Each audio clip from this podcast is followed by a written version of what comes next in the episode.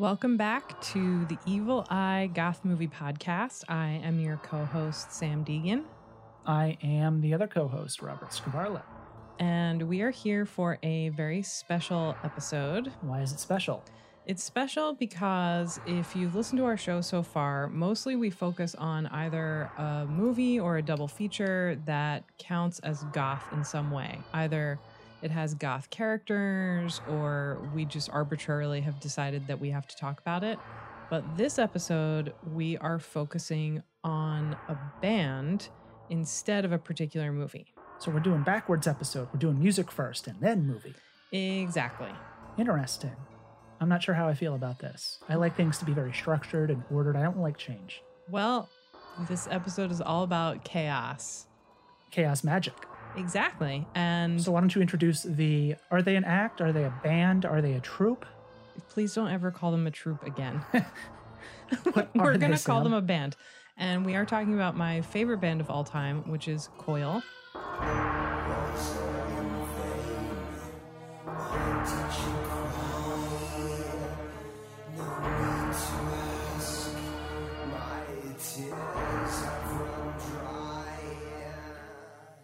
Aren't you friends with like members of Coil? Um friends would be uh Don't you aren't you acquaintances, professional acquaintances? colleagues, Colleagues, yes. yes. Uh so we will talk about him a little bit later. I figured because- you want to give a shout out at some point. Oh, he definitely will get many shout outs. Um, but coil are sort of hard to explain. I feel like people listening to this show either will know who they are and be very excited or will be very confused about why we're doing this. So they typically Is there a music troupe? I thought I said no more troop. Let's call them a band just for shits and giggles. sure.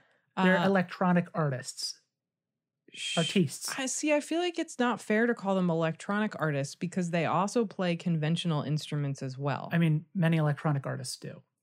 right. They incorporate, you know, electroacoustic instruments and regular instruments. That makes me sad to hear. All kinds of things. Well, anyway, Coil are not exactly a goth band. They, I think, have they some are. overlaps, but they're They've influenced, you know, electronic music, neo pagan music, neo folk, all kinds of different genres that are goth adjacent. totally. Thank you. You used my phrase before me. Also, like dark ambient and shit like that. And they're really, really influential in a lot of different ways. And the reason that we decided to talk about them is because they also have ties to movies and they're very invested in sampling and Visual imagery. One of the members yes. was um, a video director. Yeah, and I mean, we'll go more in depth into them as we go along, but basically the two founding members are John Balance and uh, Peter Christopherson, who also known as. Sleazy, who went by the name Sleazy, which is what we will call him. It's also easier to pronounce than Christopherson. It's Fewer simpler, syllables. Fewer syllables. Also, it's cooler. Sleazy. Come on, that's a great name.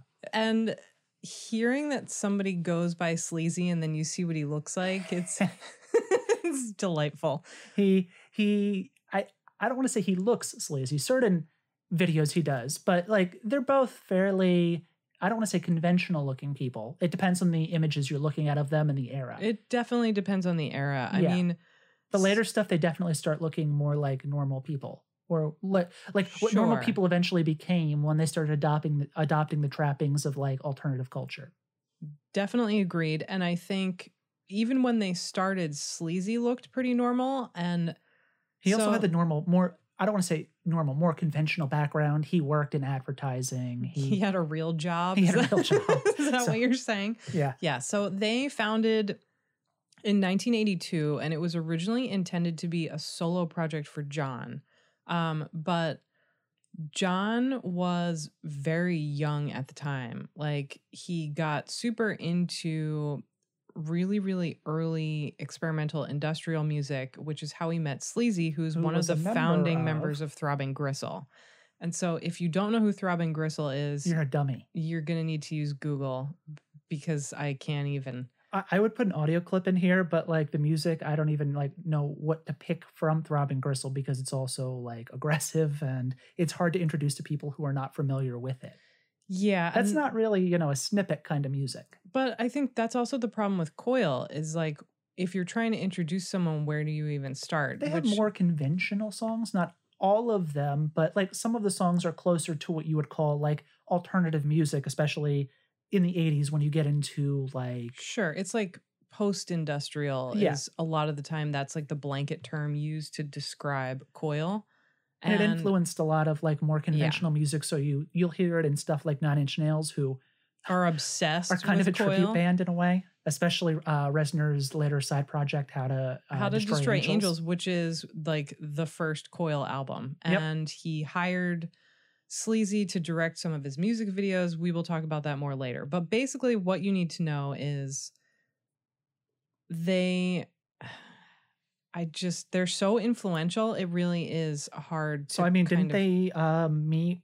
Uh, well, so not meet, but their first um, actual performance, if we want to incorporate music and movies together, uh, wasn't there uh, screening or like an event around a Derek Jarman film? There sure was. So, something that's important to know is John and Sleazy were in a relationship for a really long time, like a romantic relationship for a really long time. They are both gay and were really important gay rights activists. I mean, they lived through the HIV AIDS epidemic that killed many of their friends. Discuss in more depth, especially with one of their music videos, which ties into that era um, in a very important way and a very dark way. Yeah. And so their relationship with people like Derek Jarman and Clive Barker, who will obviously, you know, based on the title of this episode, be pretty central to it. who were also very outspoken activists in their own community and depicted many of the things that were happening at that time, specifically the AIDS epidemic. Well, and what's so interesting is that they're all part of the same community in England. They're all these really interesting artists. And by by they, I mean not only Coil, but Derek Jarman and people like Marc Almond, uh, who you probably will know from a, a band like Soft Cell, and Clive Barker, is they were all kind of Renaissance men in the sense that they were involved in music and visual arts and film and often writing. Like John was a published poet, and there's also a really important occult influence through a lot of their work. I mean, it's kind of I, I feel really nervous about doing this episode, which I never do anymore because they're like probably the single most important artistic influence on my entire life. So you're going to be having a lot more to say than I will. I'm I have a lot of feelings. I'm a Coil dabbler. I am familiar with Coil. I am a fan of Coil, but I'm not necessarily someone who is as invested in Coil as Sam is. Yeah, I'm super invested. But one of the things I find interesting about them, you mentioned um, Marc Almond, they pretty much worked with every major alternative, electronic, industrial artist from that era. So, like J.G. Thirlwell from uh, Foetus, is that how you pronounce it? Yeah, um, who Um, is credited as Clint Ruin on a lot of the early stuff he did as a collaborator with people like Lydia Lunch, but he helped produce and co-wrote one or two of the songs on their like early classic 1984 album called Scatology, which is one of my favorites. I have a giant Scatology tattoo on my arm. But they also worked with uh, Chris and Cosey. Um, I think Chris Carter actually built them one of their first samplers, like one of the first actual digital samplers. Before that was a normal thing. Which So, is incredible. One of the things to think about with Coil when you're looking into learning about them is that the community around Coil and Throbbing Gristle, Psychic TV, all of these bands and artists were all very much intertwined because of the way, especially British alternative music operated in that era. Yeah. Um, it I don't want to say it was cliquey, but oh, it definitely was cliquey. I, I, mean, hate using that phrase, but like it's definitely they were all working together on each other's projects. So you'll hear elements of this in you know different artists from that era. Totally. And I think if you're more interested in this in an in depth way and you want to see how they connect to other bands from the period like Current 93 and Death in June and stuff like that, definitely check out this book called England's Hidden Reverse that David Tibet episode. That's what we need to do. we totally need to do a David Tibet episode because uh, one of the things that I love so much about a lot of these weirdos. They're all weirdos. early fucking awesome weirdos, weirdos. like Coil and like Current 93 and definitely like Throbbing Gristle is that they pulled from a lot of really interesting cultural influences, not just art and literature, but a lot of movies. And I think that was something that I really gravitated to when I first I, so I found out about them weirdly young. I was like 13 or 14 and for whatever reason all of my kind of early influences for the most part were gay men and they were all fucking weirdos and perverts and you know i it's, it i think the interesting ones, at least. yes exactly It's not like today where, um, you know, the Pride Parade is a fucking, you know, corporate sponsored. Here is like PNC Bank type of thing. yes it was a very different time and i and think we'll also get into some of those kinds of politics when we talk about the influences on Hellraiser and the type of imagery that was used that is now slowly being, or people are attempting to purge from, you know, mainstream gay culture. And I think that was something that I found so interesting at the time and is why I gravitated so heavily towards Coil when I found out about them is because it's sort of like everything I'm interested in fits under their umbrella. Not not only things like literature, I mean they have tons of Marquis de Sade references and more kind of like transgressive philosophy and things like that. Um I mean even some of the more interesting kind of horror and supernatural writers like Arthur Machen are people that they quote, William Blake. Well, so one of the things that's interesting about them, um, I remember in doing research for this episode, I think it was an article from Alternative Press from the late 80s. It was, I forget who was writing about it. Um, it's not a well known writer, so don't quote me on who it would be, but the writer discusses how much of the film referencing of that era was either, you know, bands making references to contemporary things that were happening in the 80s or like B movies. But when you look at Coil, they were going towards an even earlier, you know, pre 50s era. You know, like a lot of the movies that were getting referenced were like 50s B movies when you think of like the B 52s or other bands, whereas Coil and other similar artists, Bauhaus, other goth and goth adjacent. I hate that phrase. it's with us now. You can't get rid of it. they were referencing like the silent film era. They were, you know, you hear in a Coil song, you hear like who's clopping on the ground, which is not something that's like it, it's the kind of thing you think of when you think of like exaggerated movements, uh, exaggerated audio noises from like the silent film era. They incorporate a lot of like art that people would not have necessarily been talking about in the mainstream of music. They were also talking about, you know, the kinds of movies that maybe other people in America were not talking about. Um, we'll talk about, you know, Night of the Demon at some point. Um, stuff that isn't even still like British films that aren't even widely talked about today. Sure, and I think some of also what what makes it so fascinating is if you think about more contemporary noise bands, they tend to sample things like you know true crime documentaries and serial killers, and it, like it's it's really predictable. Not that I don't like it, but it's really predictable. Whereas I mean, that's the safe end. It could be, you know, the dudes going on the dark web to get beheading videos and shit like that as but well. that's the shit that Coil were doing in the 80s Yeah. is they were really influenced by Brion Gysin and William Burroughs, which we'll talk about more later. Speaking of influential gay artists, um, who pioneered this thing called the cut up technique, which is something that's done both with text but also with sound. well, notably because Burroughs was also, uh, sorry, you said Burroughs. Yes, Yeah. Burroughs and Gysin together came I'm up not with it. thinking straight right now, but yeah. So the cut up technique in text. I mean, that's a lot how a lot of Burroughs' most popular novels. I don't want to say popular because he's still not accessible. In air quotes. accessible, you know. but like that's such an important thing today, especially you see it. It's just kind of blasé at this point because people don't even think about like how innovative that was at the time.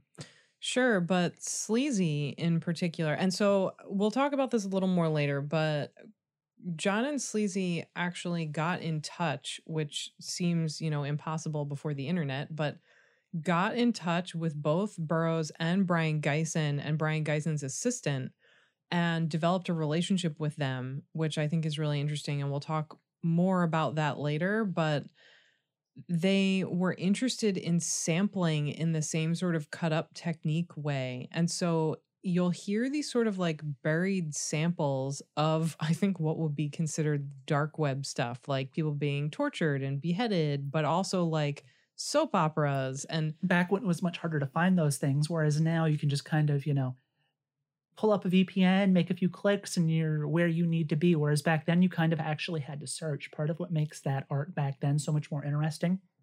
We have an embarrassment of riches today where you know you can just try many many different things whereas there was a conscious effort. You had to kind of decide what you wanted to find and then go look for it. Whereas now we can just kind of pull up whatever we need or whatever we think might be cool. Uh, so that's why I find a lot of art from that era more interesting, specifically in its use of sampling. There was a more conscious connection between what I want to do and how I can actually obtain it and find it in a way that I can put it into my art. Yeah. And I feel exactly the same way about it. Bands like Throbbing Gristle and Coil, and also early sort of proto industrial stuff like Einstürzende Neubauten and even Skinny Puppy to a different degree are all really inspiring to me because it's like to to sample like now you can get most of this equipment for super cheap and order it over the internet whereas and we'll talk about the Fairlight later but right. Sampling well, they were doing it before the Fairlight became as ubiquitous as it is. But at the time it's like and I love that they recorded on the Fairlight eventually. Yeah. But it was really innovative. And I mean, people like Chris Carter, who you mentioned from uh, Throbbing Gristle and Chris and Cosey, it's like these people were pioneers. One thing that I'm sure we'll talk about more as we go is it's also important to note, and we said this a little bit, but Sleazy also directed music videos, and we will talk about these more later. But before we get into that, why don't we actually discuss their music? Well, I just want to mention Hipgnosis. Oh, well, yeah, while, obviously. While we're talking about how he's, you know, super innovative in everything he the, did. The I mean, greatest. not even just in the advertising world where they were actually, you know, really influential, but cover art. Everyone thinks of cover art for, you know, the various artists that they did. I think we talked about the Scorpions one in the last episode. Did we? We did. We definitely talked about his uh, their work. Uh, we we brought um, Sleazy and cover art that Hipgnosis made at some point. Okay. So, yeah. So he, you know, it's like he's doing all of this stuff musically. And I think if you have to kind of boil the difference down between John and Sleazy in a phrase, I feel like John was maybe the kind of more intuitive, inspired one who was maybe more the poet, Whereas Sleazy was the one who I think, and not that John didn't also play instruments and write songs, because he definitely did. But Sleazy, I think, was the one who had a lot more of the kind of practical knowledge. Like he was not only a great musician, but also a visual artist. And so Hipgnosis were this advertising firm that was really influential at the time and also made many incredible album covers and really kind of revolutionized the way people thought about album art for mainstream bands like Pink Floyd and Led Zeppelin and Peter Gabriel. Like they were just all over the place. And so it's so bizarre to think about, you know, here's this guy, and I, I mean, Sleazy, who's in this influential but really obscure band who also has a career as a music video director, which we'll talk about more in a minute, but he made like 60 music videos for bands that played on MTV. And so, like, people saw his work, they just maybe didn't know who he was. And also designed all these fucking album covers. Like, it's just insanity. Well, I mean, Hipgnosis was the idea of like advertising firm as art collective before that became a really like popular hipster thing that now everybody does. You know, they you were go the into, first. You go into any major city and you see, you know, advertising agencies trying to present themselves that way, but this is actually what that was before the, the real deal. Before it de-evolved into just all of the terrible shit people do today. But I mean, when you think about it, he was kind of ahead of, of the curve in the sense that you kind of need a day job if you're going to make the weird art that Coil did. because it's not financially sustainable beyond you know grants in artist artist institute uh, you know art institutions like they did have presentations at moma and things years later i know especially in the early 90s um, i think it was around the time of the release of one of their albums love secrets uh, love secret domain uh, moma LSD? did uh, lsd they did a retrospective of Sleazy's videos, incorporating three of the ones that he directed for that album. But the type of music that they make, or at least made, was not sustainable in the way that even today it would be hard for an artist to make music like that and be widely popular. You know, you'll see well, artists it's not pull popular from music. You'll see artists pull from that. They'll pull from you know the aesthetics and the trappings. You'll see people like um didn't the the new Taylor Swift album it was supposed to be like an, a weird like underground folk album where that's the way people were treating it when it's just mainstream pop music It- it's this thing where like mainstream artists have flirtations with artistic and artistic credibility by you know mimicking previous underground artists oh, totally. And I mean, I like the new Taylor Swift album, but but also Trent people- Reznor mimicking you know the artistic well, uh, but no, but that he's an actual artist I no no no no. I feel like this is a super relevant parallel because yes, oh I Trent Re- Trent Reznor is Taylor Swift Trent Reznor is the Taylor Swift Taylor of Swift. industrial music. No, he literally is because so yes, I totally agree with you. It's very frustrating to hear people talk about this new Taylor Swift album like it's some like acoustic thing that's never been done before. It's like it's just a fucking pop record. It's a good pop record, but it's still a pop record. And right it's that thing though where you know popular artists have to mimic you know artistic Well, and this is the thing with Trent. Reznor is so he was obsessed with Coil, and uh, obviously I am as well, so I can't throw any stones. But he hired them to do different things for him over the years, direct some music videos, which we'll talk about, which were super influential and important, but to do some mixes of his songs and he actually paid them to do an album for nothing records his his label that like they took the money and never made the record but good. if you ask if you asked them at the time they came across as sort of like how they felt about that potential collaboration. They came across as like grateful but confused. And listening to interviews with them is one of my favorite things in the world. And they'll talk about how you know they're confused about like why people describe Nine Inch Nails as industrial. They're like, it's just alternative rock. Like this is pop music. This I mean, it isn't was- experimental industrial. it was post punk with like elements of that it was a heavier form of post punk at the time you know it took elements of metal It's not even post punk. It's the first alternative record rock. the first ro- the first record um pretty hate machine is basically uh, like synth pop. It's a like heavy synth pop synth pop. Yeah, with you know a synth pop record with like metal guitars uh so sure. yeah i mean i can understand why someone like reznor would appreciate that you know he came Oh, yeah. from um He has a good background taste. yeah he has a good taste i mean even his early project before that was like a new wave band a lot of um goth and alternative artists started off in that vein ministry started off as um synth pop new wave so it's not unusual for bands And to there is a ministry coil connection, which we'll talk about in a little bit. there's it's not unusual for bands to grow out of that. It's just I brought up the Taylor Swift thing because you were mentioning, you know, mainstream and in comparison to what they were doing. And the fact that, you know, Sleazy had a job where he could comfortably support himself allowed him to do this weird shit. Because it's not like a mainstream artist searching for credibility. It's just a bunch of fucking weirdos who are immensely talented, but you know, they need something to pay the bills to get them by. Which is great because, in a weird way, it makes me think of Renaissance art. And this is a little bit of a leap, but just hear me out for a second.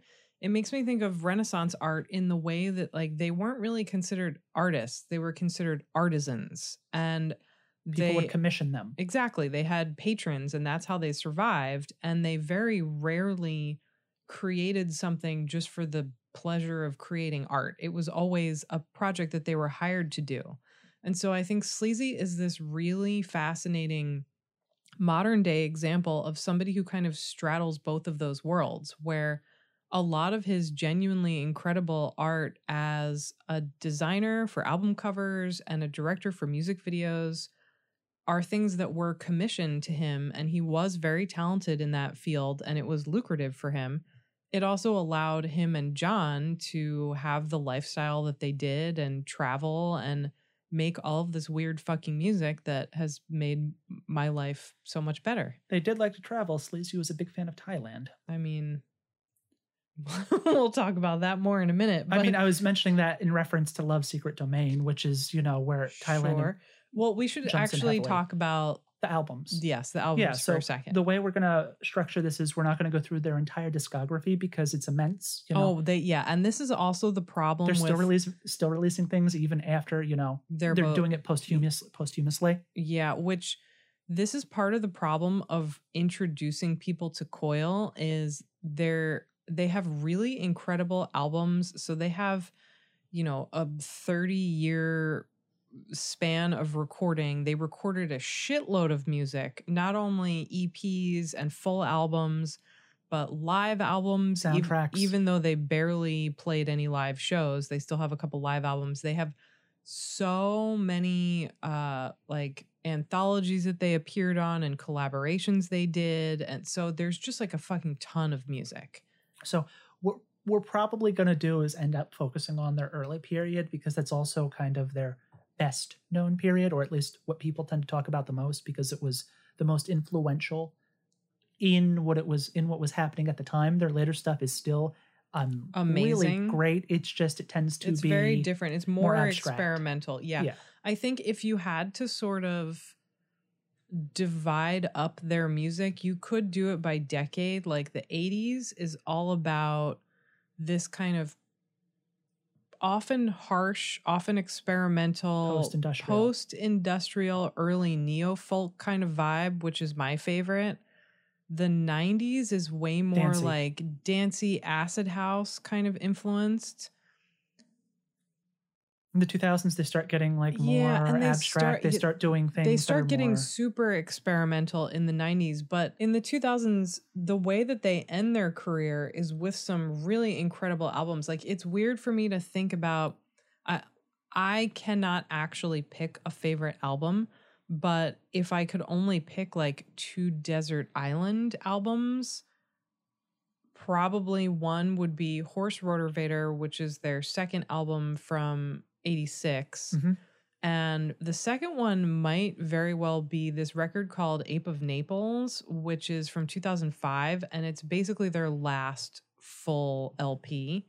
So, but they sound, it's like if you listen to them back to back, you could tell it's the same band, but they sound radically different. Right. And one of the things that um, I find interesting about their later period is they start indulging the weird and spooky side more. Yeah, Um, I'm thinking of like Musick to Play in the Dark, where they which start is also one of my favorite double albums. they start incorporating things like chaos magic more overtly, and like I mean, all kinds that's of other. that's definitely there from the beginning. So that's something that, like, I don't know how. Do I feel like we've brushed over this in past episodes. This sort of connection between gothic subculture and things like paganism and different types of occult practice. And Coil were definitely neo pagans to a degree, really interested in things like chaos magic, which, again, if you don't know what that is, I'm sure at some point we'll do an episode talking more about maybe a film that connects to that kind of occult practice. But it's sort of like a modernized version of ceremonial magic, things like the Golden Dawn, the theories of Aleister Crowley, who is an absolutely wonderful person despite what you may have heard. and an absolute maniac. An absolute maniac, but Coil were also absolute maniacs. I think anyone who, or at least, you know, up until very recently when it has become respectable, anyone who, you know, presented themselves as a pagan or a neo pagan, um, they were probably maniacs. I mean, I wish they still were, to be totally honest, because there's a lot of very boring fluff up in the mix that I'm not as interested in. But, That's what happens when people like Coil make things cool. So well, let's talk about the things that Well- are cool about Coil. everything. I mean, you, did you want to talk about Horse Rotorvator more? Yes, I do. So their first two albums, I would say if you've never heard Coil and you don't know where to start, listen to the first two albums back to back. Uh Scatology and Horse Rotorvator. And How to Destroy Angels is like really the first album, but it's super experimental. And to sort of disagree with your point that they got more into their occult practice and their music later, How to Destroy Angels is literally a ritual reduced into musical notes and recorded. So it's right there from the very first album.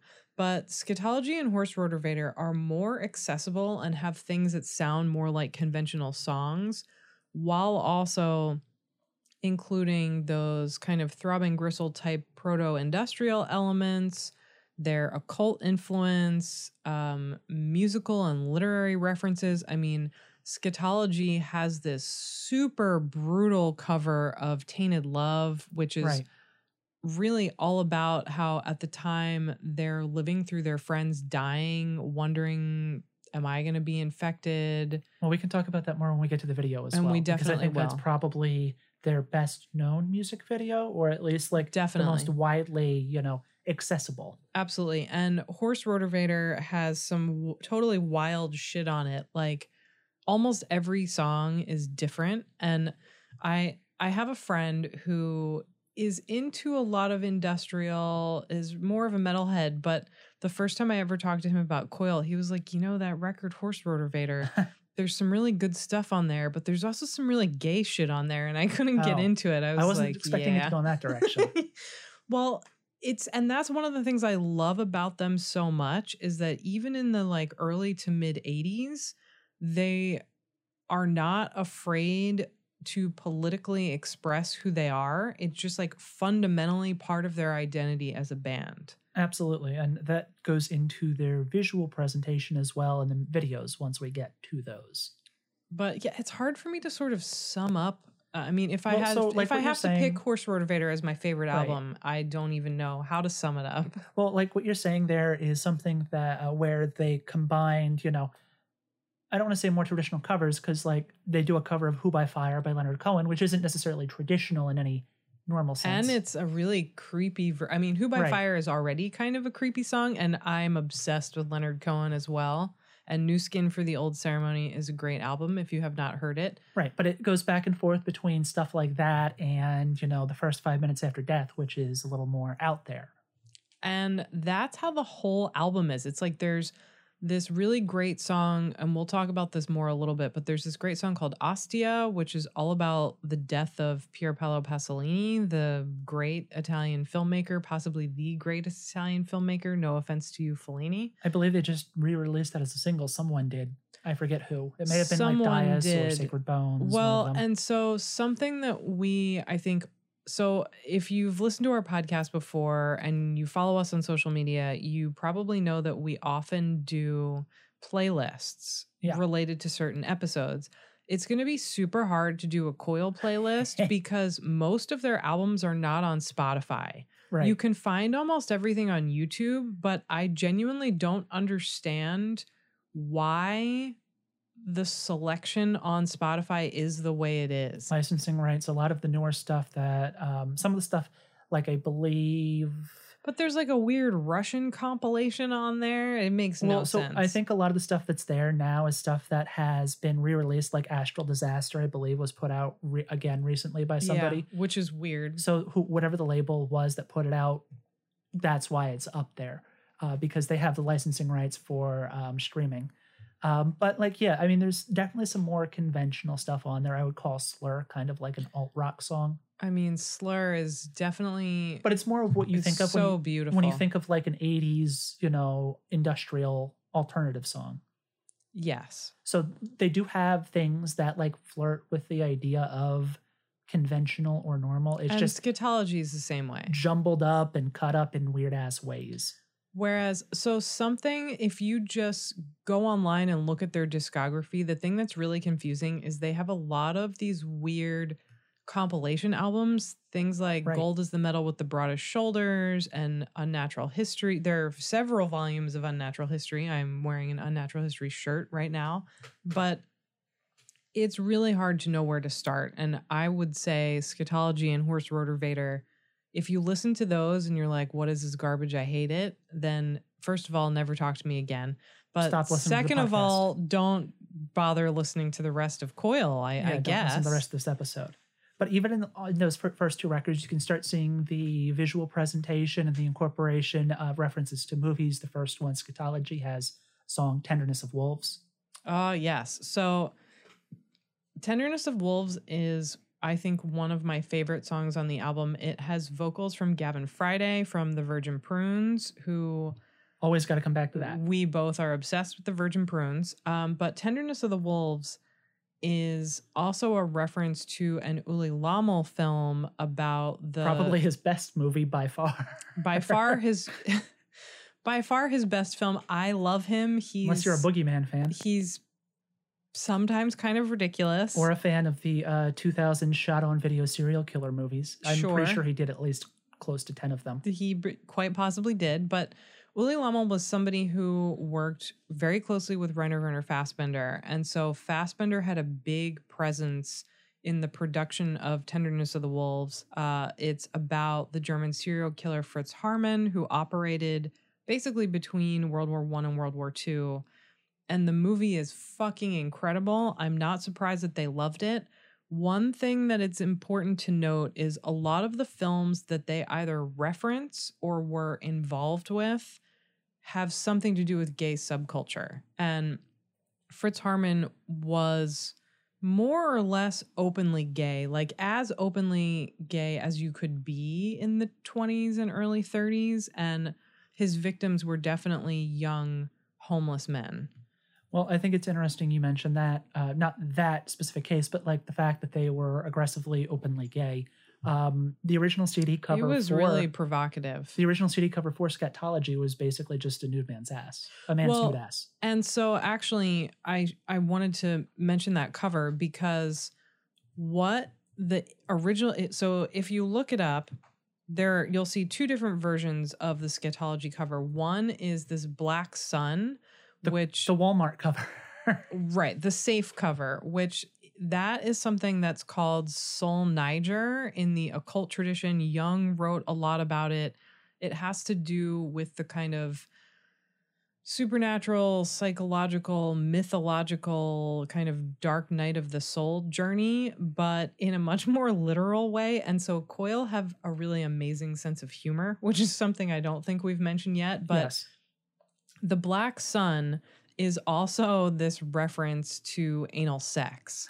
and that is something that shows Pops up, up a lot. yes throughout their it sure pops up um but the cover that rob is referring to is actually a slightly reimagined version of a man ray painting Monument to Sod, yes monument to the marquis de sade which is which will come up in uh, reference to my favorite record, or at least you know a re-release of the record where they reference a one of the Sod movies from the '60s, I think. solo Oh no, oh, I meant Marat. You're Yeah. talking about Marat Yeah. yes.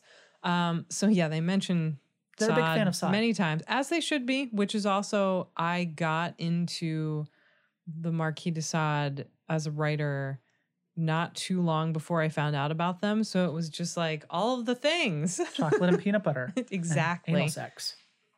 Exactly. Did you want to mention this is also the first appearance of your colleague? Oh yeah, so we should talk about Stephen Thrower for a second and give him a shout out. Uh Stephen Thrower was at the time of Collaborator, right? Scatology very very young. Um and worked with them off and on throughout the years is definitely considered an actual member of Coil and not just like an occasional collaborator Well, it was but after this record, right? He became a full fledged member. yes and he does have some work on scatology uh he it's funny he is a huge roxy music fan as i am as well and i think started playing the clarinet because of his love for roxy music and like there are not a lot of bands that rock the clarinet coil is one of them roxy music is certainly another and he's somebody that is important for us to mention because he's a really, really incredible film critic as well as being a, a musician. Highly so, important too. yeah, super important. that he released specifically. well, he wrote, so he's written several books at this right. point. But I'm thinking of the one that's like, is it still out of print? Nightmare USA. it's right there on the shelf next to you. Uh, Well, yes. So yes, all of the all the All smart people the books. bought it before it went for like five hundred dollars on eBay now. So I had this moment when I was about 16 or 17 where I thought my head was going to explode. I was in a Barnes and Noble and walked over to the film section and thought like I'm not going to find anything here but I'm going to look anyway. And I found this book called Beyond Terror which is also right next to you on Fulci's films. And I was like, "Holy shit, somebody wrote a book about Fulci." And then I saw the name and was like, "Stephen Thrower." That sounds really familiar. I wonder, like, it's weird, but like, that's the name of the guy from Coil. And not too long afterwards, I found out that it was the same Stephen Thrower, and my head basically exploded. well, yeah. I But- mean, the book I know is uh insanely hard to obtain now. Well, so after Beyond Terror, so he also, it's super out of print, but if you can find it, he in the 90s wrote this really wrote and edited there are other writers in there as well people like my friend daniel bird who is amazing um it's called eyeball and it's a zine that focuses on not just there's definitely a lot of horror in there but cult as well like eyeball was one of the very first places to ever write about Andrzej Żuławski's films especially possession they tracked him down and interviewed him so he did Beyond Terror, he did Eyeball, he did this fucking incredible book called Nightmare USA, which Rob was mentioning. He's done this two volume set on Jess Franco's films. Like, I He was cannot. ahead of the curve. Now everyone's you know finally caught up or still catching up. they're still catching up. I can't say enough good things about him, and he definitely will not be listening to this episode. But Why is that? I don't think he really listens to a lot of podcasts. Oh, I was joking. I thought you were going to tell him not to or something. I'm gonna tell him not to, but I jokingly like I've known since I knew who he was, I've known that he was gay, but I jokingly used to refer to him as my future husband. and then, then when my name got a little bit more n- well known, I started to actually get to know him, which I still can't believe is a thing. And like he commissions me for work. So I feel like I had to sort of put to bed this whole referring to him as my future husband thing. oh, so you're not getting married? I, I mean, his longtime partner is also somebody you should really check out. His name is Ossian Brown. He's collaborated with Coil. They have their own band, which is really incredible. Um, they both have collaborated with a lot of musicians that, if you like Coil, you know about, like Nurse with Wound and Current 93 and things like that. But Ossian also has this really interesting book that he put together uh, probably like 10 years ago at this point of vintage Halloween photographs. Amazing. Everything in there is creepy as fuck. So it's like every person that we're mentioning who remotely is connected to Coil, it's just a group of people who are super talented, super innovative Have and creative. Influenced every aspect of everything that is good today. Pretty much, yeah. And so shout out to Stephen Thrower. If you are not familiar with his work, I don't know what to tell you, but he's on a shitload of Blu-ray releases. He doesn't do a lot of commentaries, but he does a lot of video essays. And he just is the best. And scatology was where, you know, he first made his mark with Coil because I believe he has two credits, even beyond just performing with them, actually like involved in the songwriting. oh, totally. Yes, I believe as it's a um, very, at the very heart of it all, man, and which is a Solar Lodge. beautiful song. At the heart of it all is incredible. Well,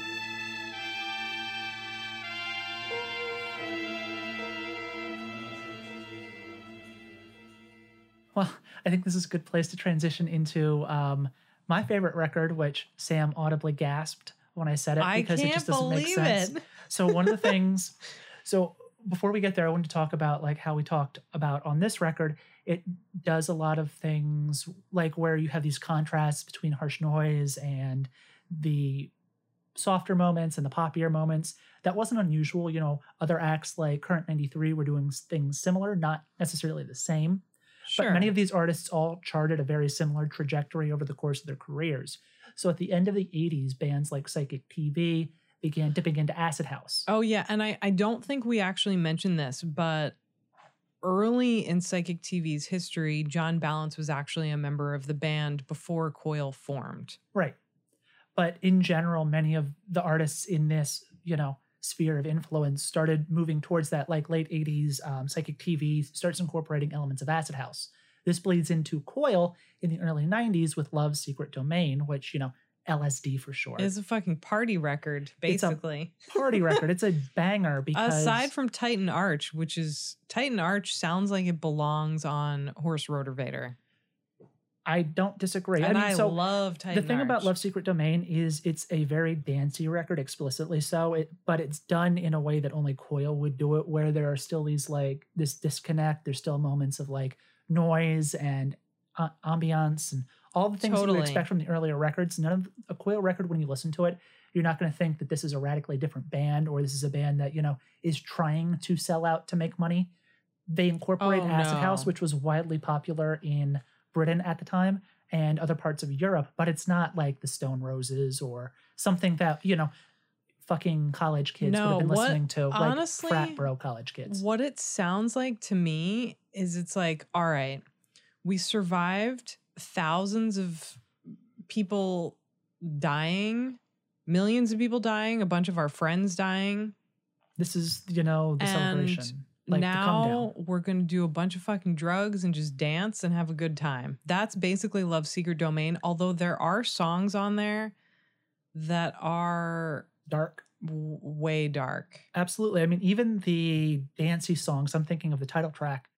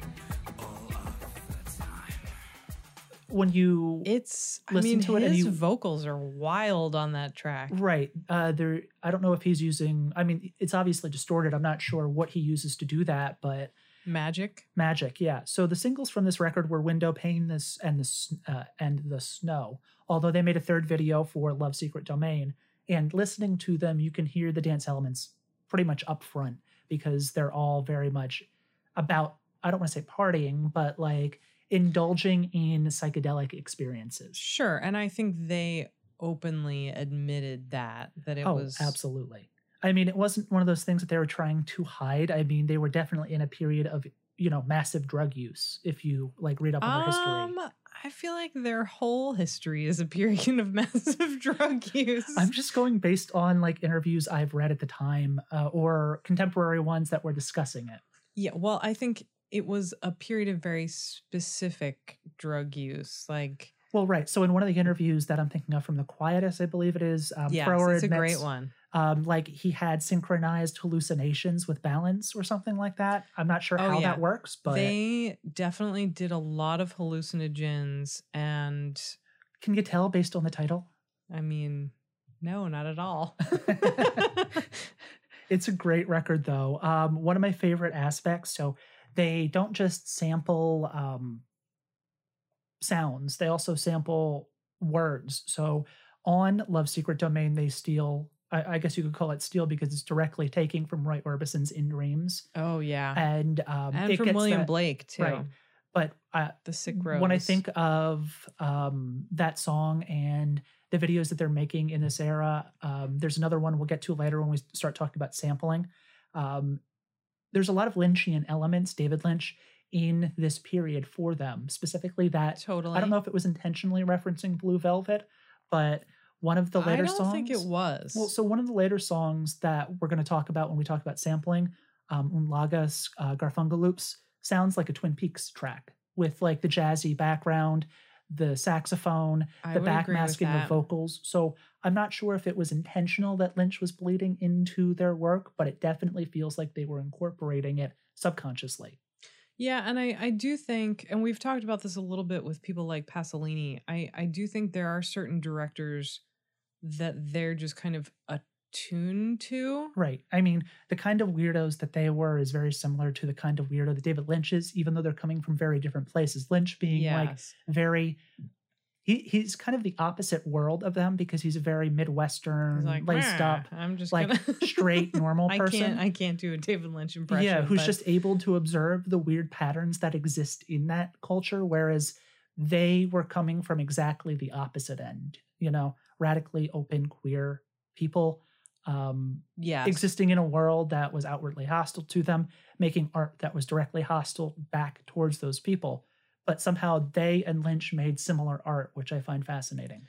It's super interesting. And I, I think they maybe would have seemed more like David Lynch as musicians if they were straight men, but because they were gay and that was so crucial to their kind of the political context of their music, I think that's where the major difference is. I mean, you know, I mentioned Ostia, that really incredible song on Horse Rotorvator, which is all about the death of Pasolini. It's this sort of thing. Do you want to talk about the death of Pasolini? Oh, yeah. n- Yes, no. I love Pasolini. We can always go into another episode. He's one of my favorite directors, but Pasolini was It's a great conspiracy theory as well. If you really want to get into it, which we'll get into a conspiracy theory later. I know. I was going to say you love conspiracy theories, so we can get into this now. But basically, well, this Pat- is a different one. this is a different conspiracy theory, yes. Yeah. But Pasolini is another one of those really rare and interesting figures who, in the late 60s and 70s, so he died in 75. Uh, I mean, died is a nice way of phrasing it. Well, I'm getting there.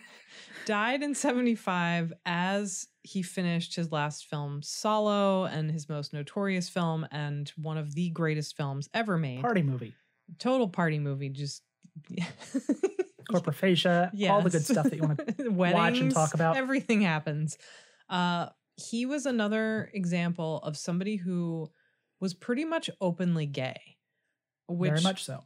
being openly gay and being so fucking radically leftist. I mean, His interpretation of Jesus was basically as a socialist. yes, it was like Another great movie, by the way. Marxist Jesus. Yeah. Yes. Um, Marxist unibrow Jesus. he does have a unibrow, but all of Pasolini's films are amazing. I've seen every single one of them, and they are all highly recommended. But he had this death wish that he talked about in interviews, and I think is something that also shows up throughout John Balance's lyrics. Is this sort of flirtation between exploring sexuality and exploring life and exploring occult practice to its most extreme transgressive ends as in some way being an inevitable kind of courtship of death.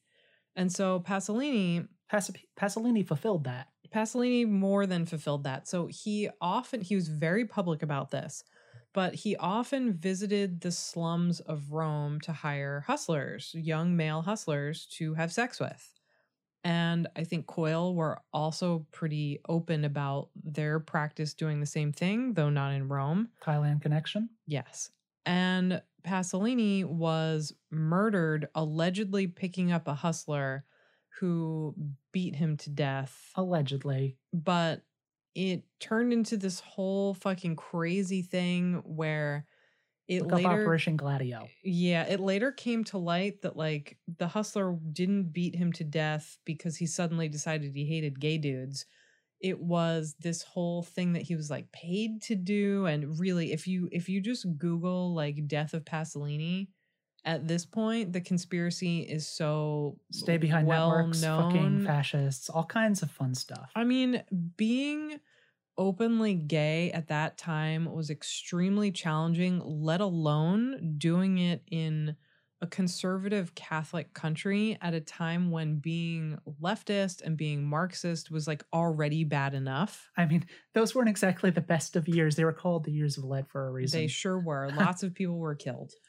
So, um, Love Secret Domain, um, we can transition from here if you want into the music videos because I know there's three music videos for this. Um, we can just start with those unless you want to jump around. Well, we also should just talk about the samples real fast. okay, So, yeah, we can do that. So let me just bring up the one I had mentioned. Mhm. Um, the record after Love Secret Domain was kind of an outtakes, odds and ends record um, with One a song, many. you know, Umlaga Scarfunga Loops, um, which references um, an amazing, amazing movie, um, The Reflecting Skin, which also weirdly has um, ties to being gay Yep. and the consequences that came with that. It's set in the 1950s in, I believe, somewhere in the Midwest. I'm not sure specifically Yeah, where. it's like Idaho or Kansas or something like that. um, one of the early roles for Viggo Mortensen. but- Naked Viggo Mortensen. You get naked Viggo Mortensen. You Sorry, I'll try, I'll try to sound less excited. So um, the basic setup is um, Viggo has come home from the war, um, and his younger brother has this very you know vivid imagination. They have a neighbor who, a British neighbor who the brother is not a fan of, and he envisions that she's a vampire. She's goth as fuck. She is. There's also a wandering band of greasers who are probably child molesters and Almost definitely. child killers. Um, they also the image of them that you always see is this black Cadillac driving around. So there's this sense of impending death and doom.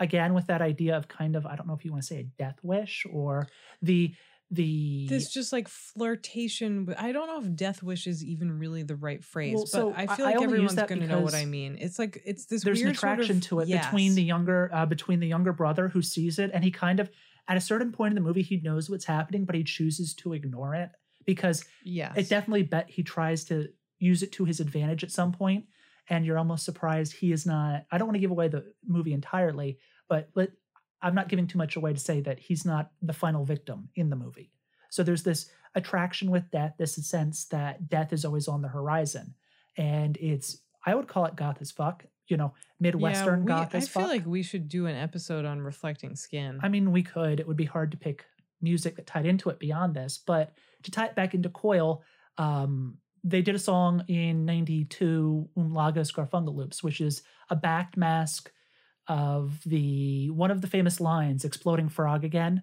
So the movie begins with three young boys blowing up a frog, literally like blowing air It's into its brutal. stomach and shooting um, the stomach so it explodes. the explodes. whole movie is brutal. It's It's dark as it's hell. one of those things that I got as a bootleg when I was probably 16 or 17, having no idea at the time that Coil had sampled it and was just like shocked by it.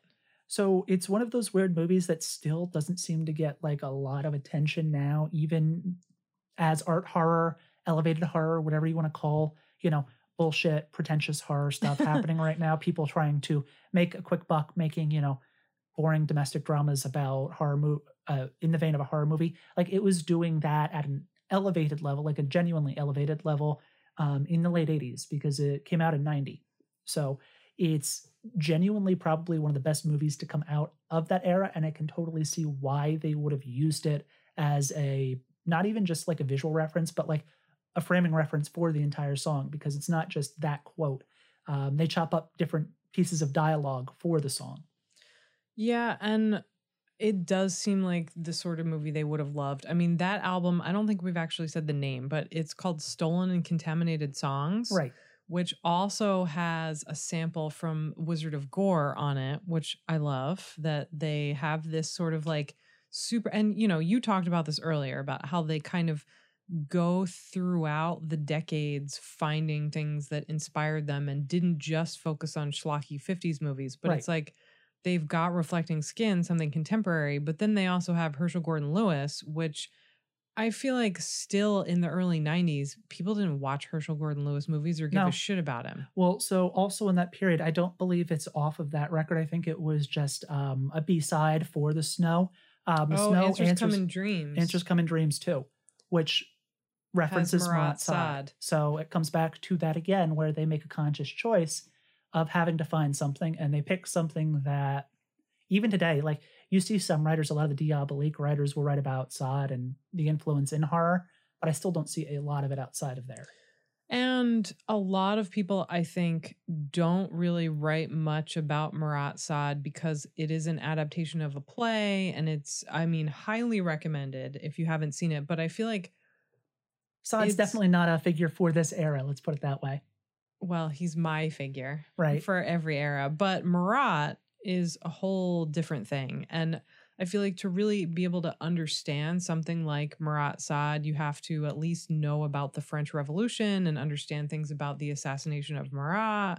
And so it it asks more of you than just like now you're gonna watch some sadomasochism. It, Right. It's like a whole different thing. And that also, I think, is a lot of my attraction to Sade and Coils as well. Is he's not just about transgressive sexuality. It's is a lot of it is paralleled to transgressive politics and to revolutionary politics.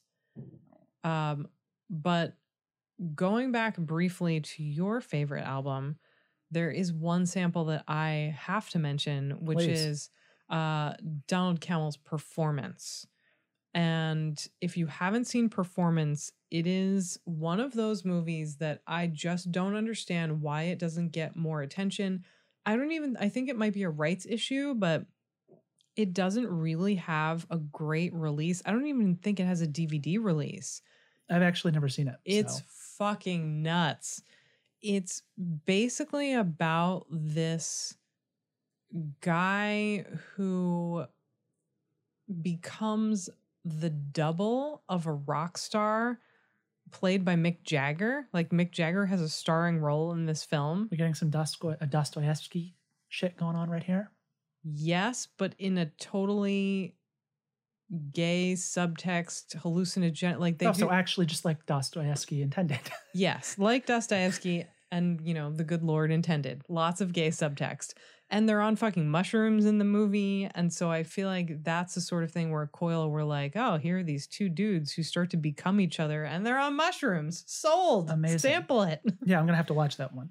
It's incredible. I mean, it I don't think there's any way that you could really construe performance as a goth movie, but we should probably still cover it anyway. Probably amazing. not. It's not one of those things that you're gonna immediately jump to when you do that. But um, another It's sample I wanted to Night talk of the about Demon. Night of the Demon. So Queens of the Circulating Library, which they released in 2000 as an album.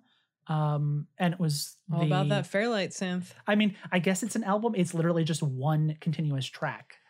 Yeah, which they did. Lots of people do. It's kind of like a prog rock thing, you know? Sure, but I feel like that's a thing that they mostly did in the early 2000s is Right. have these sort of like experimental records that really are not accessible, but it's one giant track. And one of the things I did want to mention though is they use the Fairlight synth, which if you don't know anything about it or its history, you definitely should look it up. It's super fascinating. But one of the first people to use the Fairlight synth was Kate Bush.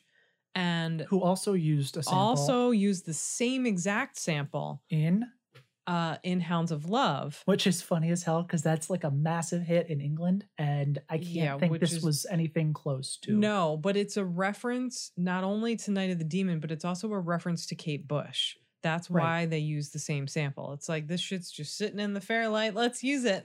Well, there you go. Um, I mean, that's probably all we need to do for samples because we need to get through music videos and then the movie proper. So I wanted to start with Love Secret Domain because it incorporates something I love conspiracy theories, No, I was gonna say uh, Oh. sequin jackets. sequin jackets, um, you know, Thai sex tourism, all yeah, kinds of things. like, what exactly do you so love here? They did um, three music videos for Love Secret Domain. The three videos were which is wild because Window they. Pane, The Snow, and the title track.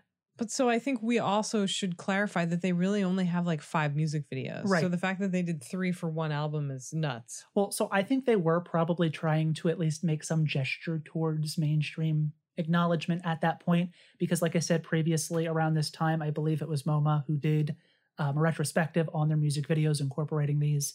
So you can see the attempt to move towards the mainstream. And the video for Window Pane, which Sort is just, uh, well, so the video for Window Pane is just balance dancing, right? Which it's the most It's the least like coil thing you could think of. It's just hallucinogenic imagery, kaleidoscopic Which is- Which is why I was about to say it's the most early 90s drugged out video ever. It's just like, here's some dudes on drugs dancing around. right. You would think it's a Primal Scream video Right, if you didn't know song, better. But the song is beautiful. Like Right. Window Pane, I think, is one of their most accessible songs from that period. Absolutely.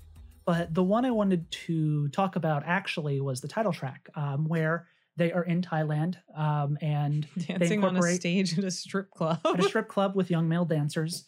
The thing I found interesting about this is, as I was doing research on this, I found an interview with Alternative Press where yes. Sleazy was talking about the making of the video, and apparently they shot it in this um, portion of Thailand that's part of an area known as the Golden Triangle, which incorporates elements of um, Thailand, um, Laos, and um, what used to be known as Burma, now is Myanmar.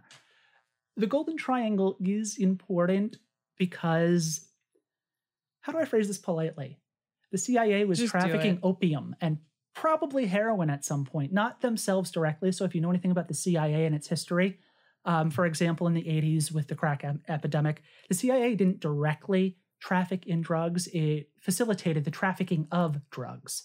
And um, so to understand a little bit about the Golden Triangle, you kind of have to understand the history of Southeast Asia in that era. Um, there are a lot of great books talking about like the CIA's role. There's one that came out recently, the Jakarta Method. But at the end of the 19th century, opium was like a major commodity, as we all know. Um, export to England specifically was huge. This just didn't go over well as time went on. It caused wars, Second Great Opium War, and eventually um, the Chinese turned to communism. And as communists are wont to do, they decided they were going to execute all the drug dealers and mandate uh, rehab for anyone who was addicted to opium. No fun of any kind. Well, you know, I think it's pretty cool that they decided they're going to, you know, solve the problem by killing the drug dealers. But um, this ended up pushing the drug trade down into this area known as the Golden Triangle. And eventually, um, in the 50s and 60s, the CIA got involved in the Laotian Civil War, which it has to this day called a secret war. And as part of that, they were opposing a leader known as Pathet Lao, who uh, they were opposing a movement known as Pathet Lao, which was a communist movement. So to oppose them, they decided to support the Hmong people who traded in poppy as a currency because they were a very rural population and they didn't have a formal currency at the time. So the CIA facilitated this using possibly using one of their own planes known as the Air America. Up to that point during the Laotian Civil War um, and other conflicts in the region, Air America, um, you know, would bust Thai volunteer forces, help refugees along, and, and then eventually possibly traffic in heroin. Like you do. Um, this actually extended well into um, the Vietnam era. There are actually a number of cases of some may be folk tales, um, some may be real, of US soldiers who were brought back overseas and drugs were either trafficked in their coffins or their bodies, like actually cut open and stuffed in the bodies. At least one person That's wild. his name is um, Thomas Sutherland. Um, was arrested and convicted in 72 of they didn't find bot they didn't find drugs in the bodies but they found you know incision marks on the bodies and they had been stitched together it wasn't common practice to do autopsies on dead us soldiers in vietnam coming out of the vietnam war in Sure. cer- certain circumstances they would so at least one person was convicted of it but it became better known in the mid 70s because um, the harlem drug lord frank lucas actually bragged about doing this he That's like crazy. bragged about stuffing dead soldiers' bodies with drugs and bringing them back. It was later found that he didn't do it. His partner, Ike Atkinson, um, attested to the fact that it was in furniture. But like the quote from Sleazy in this interview is literally, it's not entirely accurate to what happened, but he like brags about how they shot in this area where like Burmese. Lots of people died. Yeah. well, where they were trading gold with the CIA. So, in some sense, like they were aware of this and they actively sought out this area specifically because the CIA was, you know, That's totally the sort of thing that they would do, though. Right. And I just, you know, look up Air America, look up the Laotian Civil War, look up the CIA's history of drug trafficking in Southeast Asia and beyond because they've done it a lot. They're still probably doing it to this day. I feel like somewhere from beyond, Sleazy is happy that you're talking about this right now. I hope so because it it was cool as hell, and I went down a fucking rabbit hole today when I well yesterday when I really started investigating it. That's how I found the Sutherland connection. I'm probably going to put a FOIA request or two in just because, Just to specifically be to customs, you know, to see if they'll actually honor it. I've done it before. I still have never successfully filed a FOIA request. One day it will happen. One day. So Uh, I wanted to bring that up for music videos specifically because of that connection, but we should get to their earlier videos, specifically the one that is best known or that they're best known for. Oh, Tainted Love. Tainted so Love. So people know it as the Soft Cell song. It's actually a cover of a soul song. which is incredible and all of the versions are amazing Absolutely. and super depressing and i feel They're all depressing in different ways. yes although the tainted love like the pop version that everyone knows from soft cell doesn't sound depressing but It's when you focus on the lyrics you're like jesus It's also about the same subject matter, but in a different context. in a more accessible context Yeah. whereas the coil version it's like It's a dirge. super It's a funeral dirge. yes it is a funeral dirge and the video is also a funeral dirge and there's this totally wild part in the video where Marc Almond walks into Walks a in. hospital room where someone is clearly dying of aids and like smirks at him and turns around and leaves and you're just like oh So the video oh. itself, um, the setup is it's a couple. We have to assume they're a couple based on what we're seeing there and what we probably know of Coil at and lots time. of honey dripping all over Right. everything which is kind of like a gay sex reference well, I also saw it as a reference, so a contrast between death and then bees and honey as a symbol of life, procreation, continuance. sure But and they also, I think, would have known bees and honey as a symbol of Venus and Aphrodite Right. and sexuality. right, so there were probably multiple layers there. But the video begins Many layers. with um, a man wheeling what I would have to assume is his lover, his dying lover, Well, it- into the man hospice. is sleazy, Right. who I think I think it's John in the chair. Well, so again, another added layer to it. Yes, because they were lovers at that point. And we see so again, there are multiple image multiple ways to take the imagery of the bees and the honey, but it's contrasted against the withering body of an AIDS patient in hospice. It's so depressing. I watched And- it again today, and like right. probably there. I mean, you know, I have no idea how many people actually listen to this podcast, but chances are a fair number of you are young enough that you don't remember the AIDS epidemic. But also talk about fucking more bullshit with our government and Reagan. I mean, it was.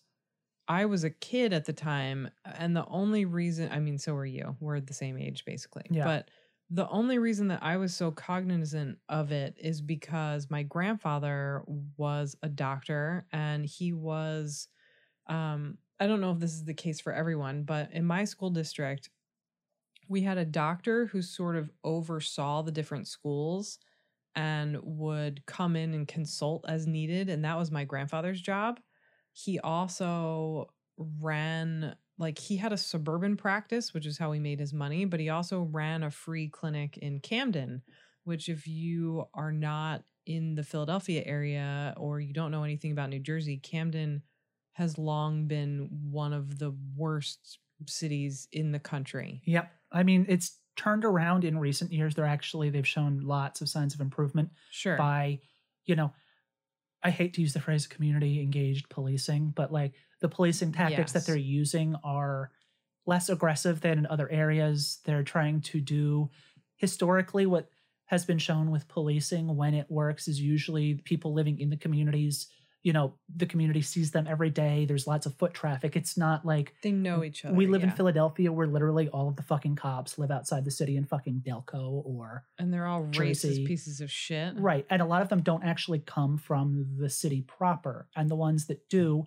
are typically placed into those communities along with the assholes. So what has worked in Camden is a little different, but it's I, I don't want to make it seem like it's as bad as it once was. Oh no, it's definitely not. But I mean, even up to like 10 years ago when I would have to occasionally go there for work, it it's not It had different reputation. it's not a fun place and it Yeah. especially was not a fun place in the late 80s and early 90s and so it's something that i think at the time if you were part of middle class white america what hiv and aids were was being communicated not in an accurate way. Oh because no, I the can give you an government example. yeah because the government didn't give a shit. I mean i was told in school that if you were near a gay person and they breathed on you or they tried to kiss you you could get hiv and i went home and was like this doesn't seem right. And my grandfather lost his shit and basically reamed out our you know health class teacher Yeah, I mean, I came from a conservative rural community where generally, like, intro. So my my parents are conservative, but they were different in the sense that like they're centrist and they always sort of were, and they always preached inclusiveness. Um, one of the first experiences I had with a um, gay man was my mom's hairdresser. As I understand, that's probably cliche, but she made a point of like we're all the same. Um, but as it relates to something like the AIDS epidemic, the way I was introduced um, in the early 90s, there was a lot of pop culture around it, and the band played on. Mhm. Uh, there was an HBO special specifically, I think it's called Blood Brothers, where it's about a kid who gets a blood transfusion. yeah They played that for us in school, which is a horrible way of presenting it because it makes it seem like I, I understand the point of why they did it so that it could seem like it could happen to anyone, but it ignored who it was primarily And that's sort of the way it always was in the 80s when it was an epidemic. Our country didn't give a shit. Literally, Ronald Reagan talked about Legionnaire's disease. no as a bigger concern. fucking george bush senior and i'm gonna real try real Speaking hard of conspiracy figures, I could go off Yeah. forever on the CIA shit with him. I'm gonna try real hard not to go down this rabbit hole because it's one of my like top five anger triggers. right. George Bush Senior. If you're not super familiar with him, I mean, Bohemian Grove. oh my god! So he, if if you're too young to remember this, he was the CIA director before he became vice president. Before he became president, Oh, I know, Operation Cyclone. Misha Dean. and oh my god rein it in um, but he is responsible for the deaths of millions of people in the united states from aids because he basically aggressively blocked any kind of legislation or funding that would have helped scientists find the sort of drug cocktail that helps so many people now and that has made it no longer the kind of instantly fatal disease that it was. And so, George Bush Sr., wherever you are, I hope you're burning in hell, even though I don't Wherever believe hell are, no, he- exists. He, is rotting his corpse. But uh, the point we're making here is the representation of AIDS and who was being affected by AIDS is much truer to reality in the Coil video because it is about a couple, um, one who is obviously maybe infected, we don't know, um, because he's I well enough that's to the assumption. Right. Um, but the other one um, who is dying of it. And it's interesting the way that Sleazy portrays it because as the man withers away in the video, he's not necessarily portrayed in a way that you would have seen later on, even today, where it's kind of like, I don't know how to phrase it right. It's like trauma porn almost, where you see the decaying body. The body's almost angelic in the way it's portrayed. This pale white body in a soft blue light on the bed, just lying there, perfectly framed. It's an interesting it's way of choosing to portray it. so the imagery i think is supposed to evoke the sort of paintings of saint sebastian Right. because he's wearing what looks like kind of a loincloth and he's supposed to be this like hot skinny young dude Right. But then eventually Which the body ends very up in the morgue Jarman. and we see it's almost like a pan to heaven because you see the pan from the corpse to the light and the lover freaking out and literally destroying the bed, yeah it's which obviously is venting about the situation at the time, the frustration within the gay community about what was being done, or rather, what was not being done. nothing was being done Right. so And so Tainted Love as a single is important because it's regarded as like the first um, AIDS benefit record. Um, so the fact that they made a video explicitly about that and the proceeds from the single went to benefit um, people looking like AIDS research, families, people like that. Yeah, it's uh, you know, if you're not really familiar with this period or sort of what was at stake, I highly encourage you to look it up. I mean, there were a lot of artists and musicians and even philosophers, people like Michel Foucault, uh, Derek Jarman, who basically uh David Wojnarowicz is another one. Also, they worth soundtracked a movie up. literally about the subject matter for Jarman. Yes, um, angelic conversation, which we'll talk about in a little bit, but just I think if you have trouble understanding, like, okay, I sort of like this band, but why are they being so gay? First of all, go fuck yourself. I think you're missing the point there. Yeah, you're missing the point. But second of all, like there is this hugely important political context that I don't think early coil can really be, or maybe any coil can be understood without. Right. I mean, you can't look at something like Tainted Love, the video, and not. I think even the dumbest man alive would understand the context of what's happening here. Well, even talking about Love's Secret Domain and the Right. the single, the lines that he borrows in very cut up technique style from William Blake, like "Oh Rose, thou art sick," that still seems like a pretty obvious reference to the AIDS epidemic. Right. You can't divorce that aspect of their identity from the art. And nor should you. And coming at it as like, why are they so gay, man, is such a weird, you know, I've heard that from so many people though. Like I, I, like understand that. Well, I don't understand it either because I I definitely know a couple people who like Throbbing Gristle, and they're like, yeah, but maybe Coil's too gay. I'm like, yeah, but do you actually? Throbbing Gristle? Okay. I'm like, what? I kind of miss going to noise shows and seeing gay sex, you know, uh, you know, screened in the background, projected. That's the word I'm looking for. That would always Yeah. be like my favorite noise weirdos are the ones be. who will like cut between like random scenes of like violence, and Decapitation, and yeah. all kinds of shit. but that's that's how it should be. That's how Uh, it should be. We should also very quickly talk about Sleazy's career as a music video director. Right, and he's done quite a few. which I still don't even understand this. I mean, he's done some stuff that maybe you would expect, like, you know, we've talked a Ministry. lot. Well, we've talked a lot about their friendship with Marc Almond. He's done Soft Cell uh, music videos. He's done music videos for solo Marc Almond. Like Ruby Red is very kind of, you know, queer culture leather bar type of shit. But if you like Soft Cell at all, you should expect that. He, they also he has done a ton of music videos for Erasure.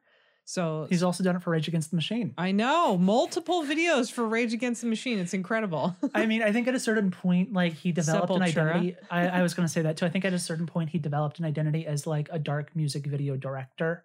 So yes. you can also see the influence even in. So the first video we didn't discuss the wheel, Oh yeah, the Um, wheel is great. The wheel also shows a very young looking John Balance. right? That was, I believe, eighty five, right? Yeah. So if you and watch, the wheel so we should say really quickly one of the frustrating things about introducing somebody to coil's discography is that there are all kinds of like singles, and- standalone singles Yeah. that don't fit on an album and the wheel is definitely one of those But even if you watch the video, you can see how it influenced the 90s style of music video direction.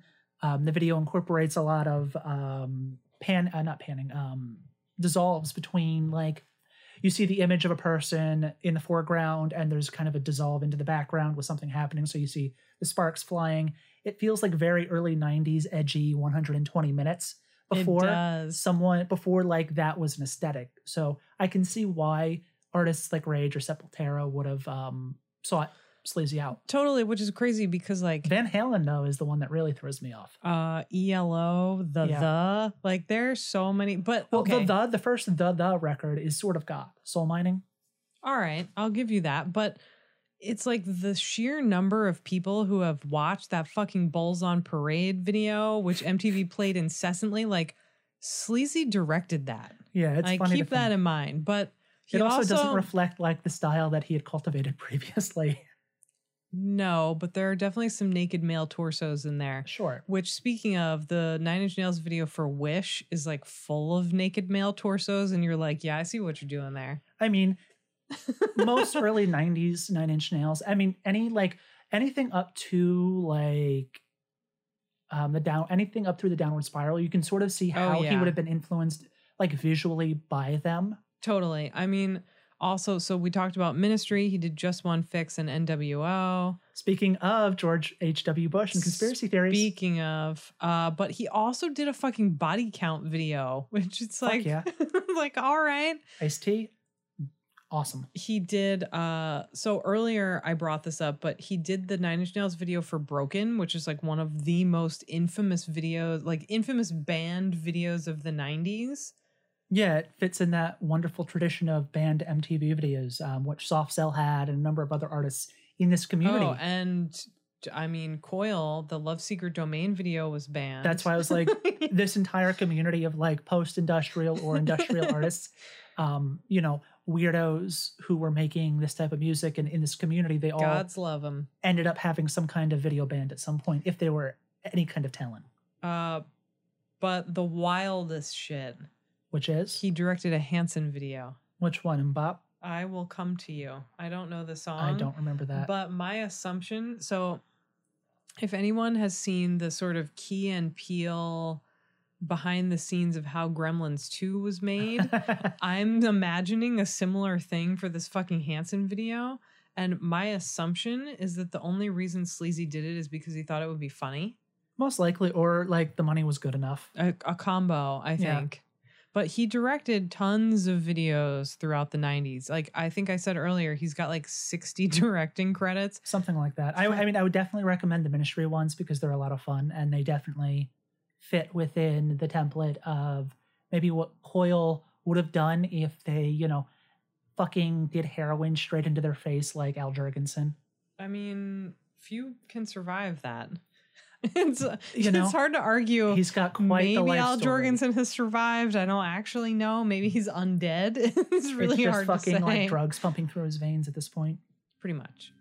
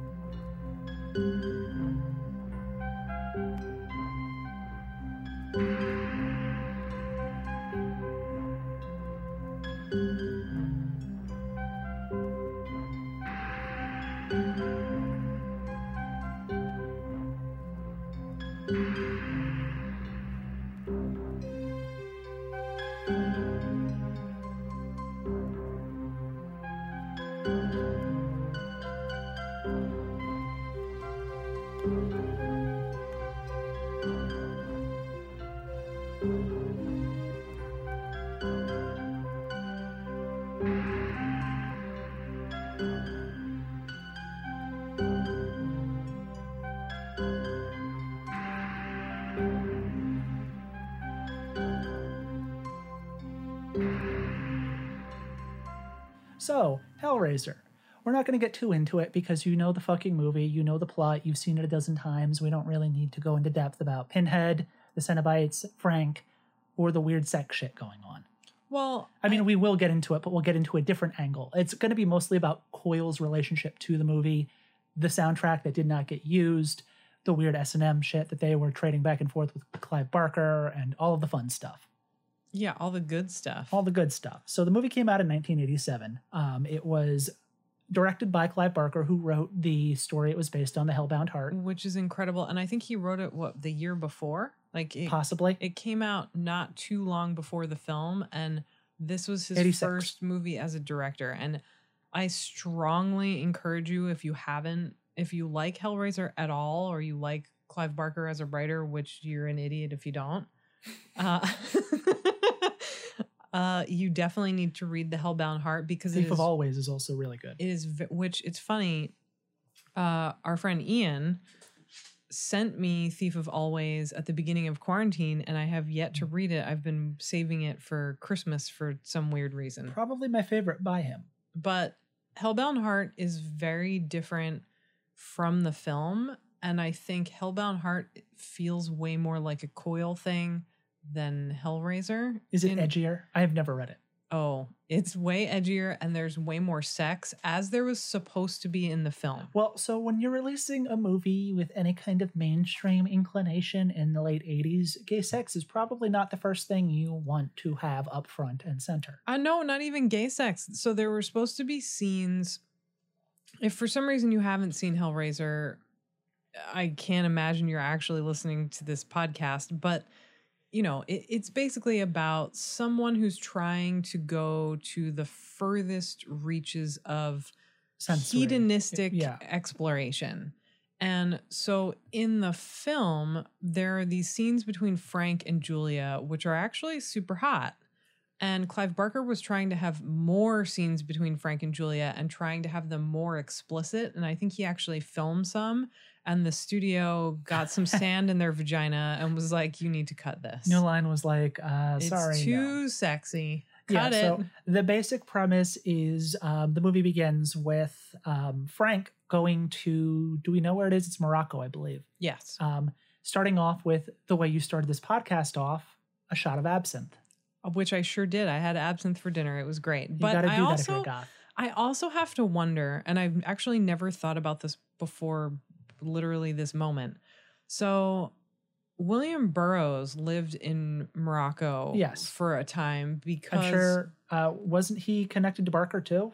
I feel like they knew each other fairly well. well, so I'm I'm wondering if maybe the reason that it starts off in Morocco is some sort of reference to someone like Burroughs going there because of its permissiveness. Right. Um, but, you know, Frank gets a little more than he bargained for because oh, I think he got everything he bargained for. he ends up getting torn apart by happy uh, swing chains and all kinds of crazy shit.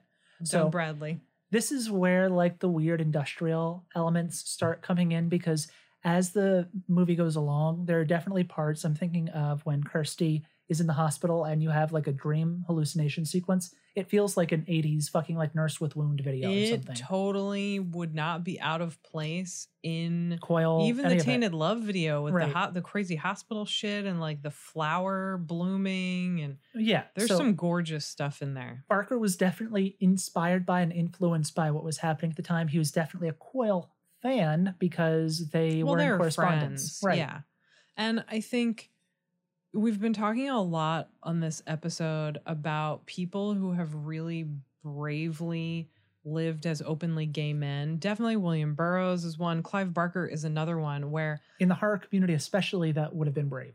I in mean, that era. even still, fucking horror bros are the worst. Right, but I mean explicitly in that era where it would have been almost impossible to get anything overtly anything not overtly straight produced. And there Sure. are like so when I was saying gay sex earlier, what I was trying to get at was like there are still things that are like queer in this movie, even if it's about like straight sex proper or Oh yeah. weird kinky straight sex.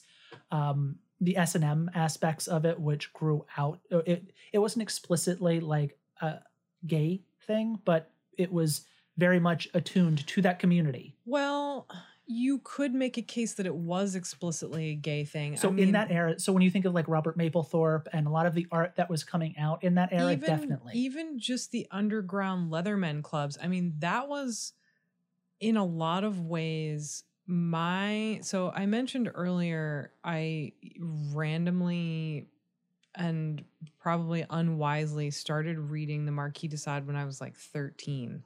And now we know what your problem is. well, yes, it's totally my problem. Um, That's Samm's dog. by yeah, the my dog is making one of us is dying. so many sounds on this particular recording. She's Sorry, very, Papa. very old. She's not a fan of Sade. Uh, excuse me. She she is my dog. So you got introduced to Sade at 13. And not too long after that, of course, you know, had to go down weird internet rabbit holes because the internet was a new thing. Of course. And so that was how I found out on all these message boards about gay Leatherman bars. And so to me, the first time I saw Hellraiser, I was like, oh, this is some Leatherman shit.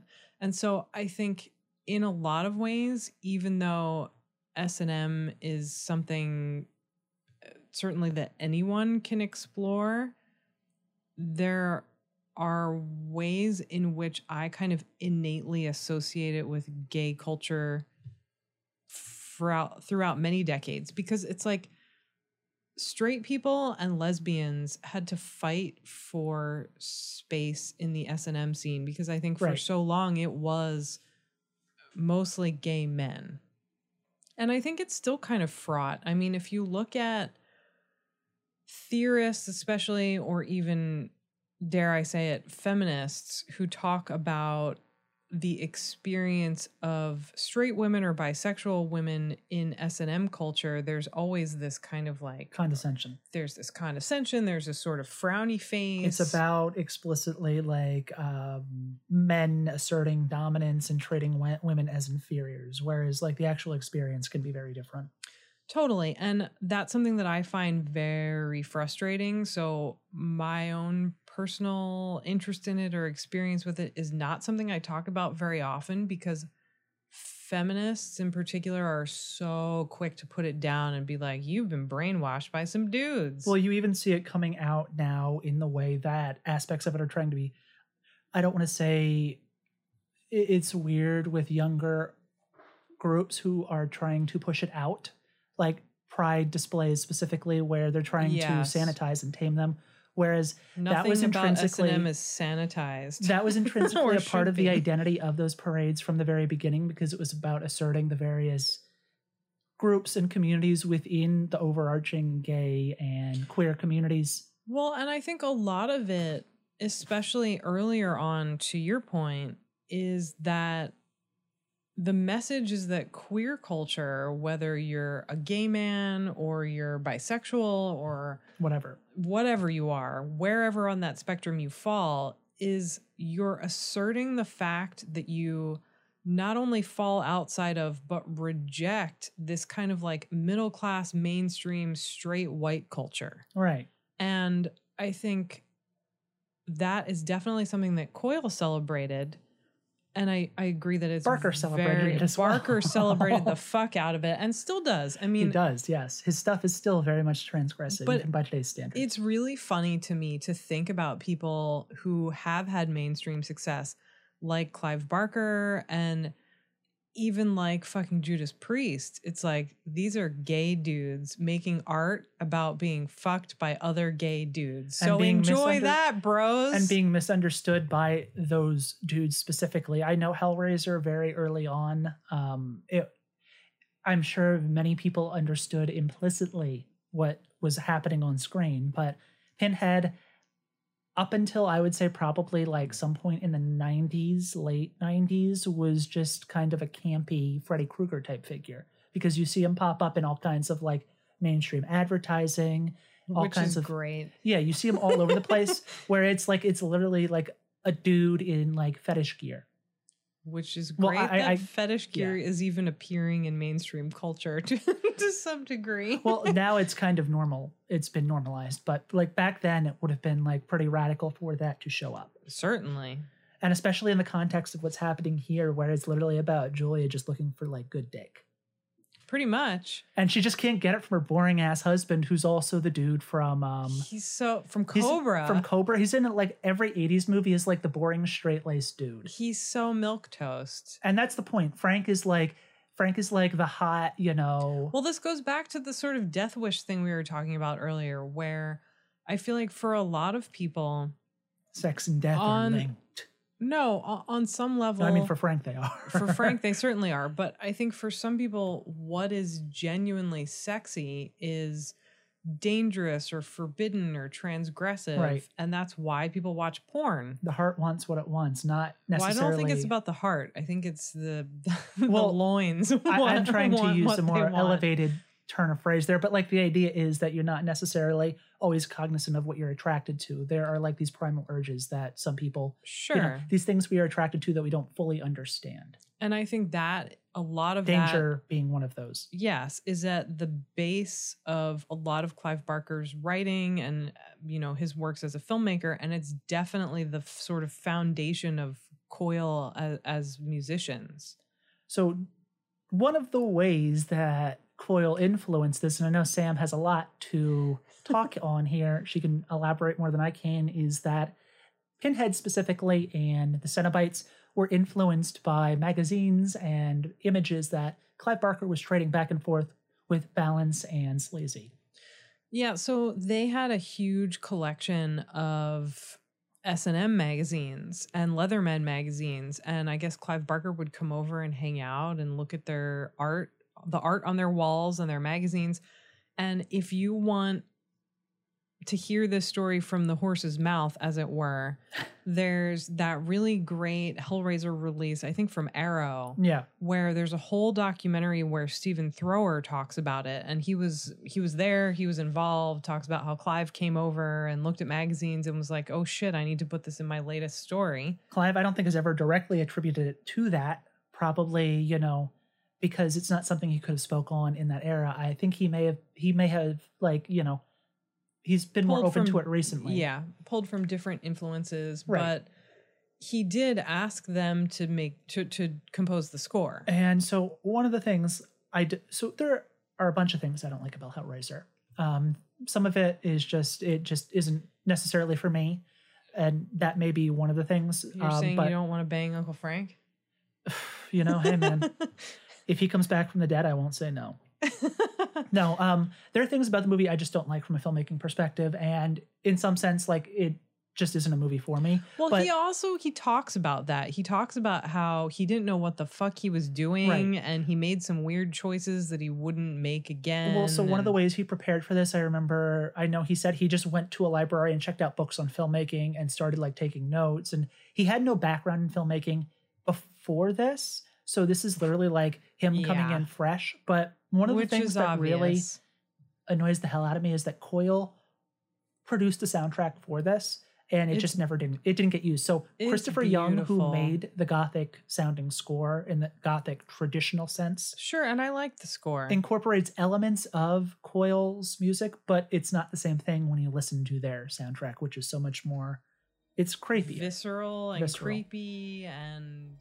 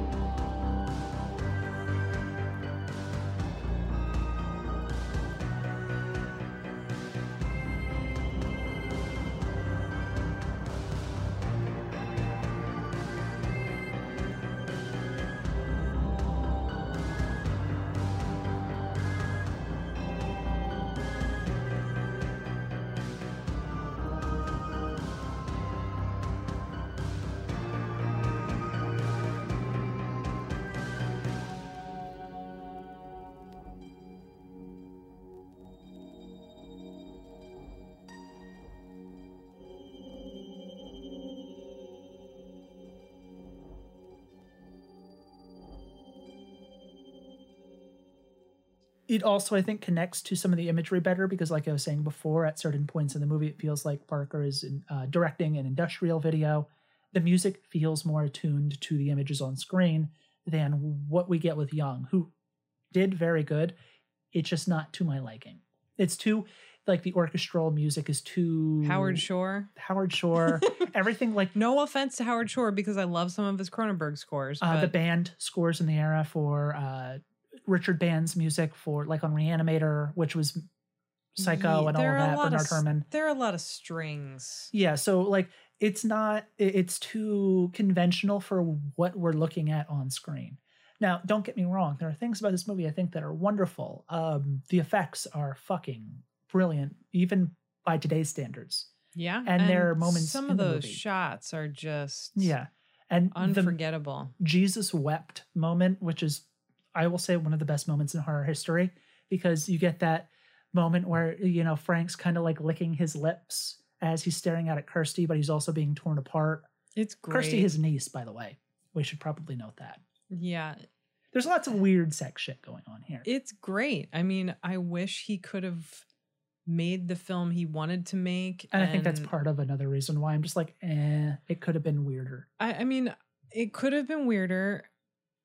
I think we're also jaded, and I think So I I've seen this movie. I watch it every year or two, and I've done that since I was like 15. And every time I think it, it's going to get better, and each time I'm just like, eh. So I really love this movie. I'm not saying you can't. I'm just saying I personally don't like it. well, I I do think some of it is like it it presents as being very transgressive but is actually pretty conventional and Yeah. that is a weird contrast to So deal with when you're watching the movie. Also, it's very dated. yeah. Like it has not aged particularly well. well, no, I'm actually going to go against that. I mean, like the costumes and things like that.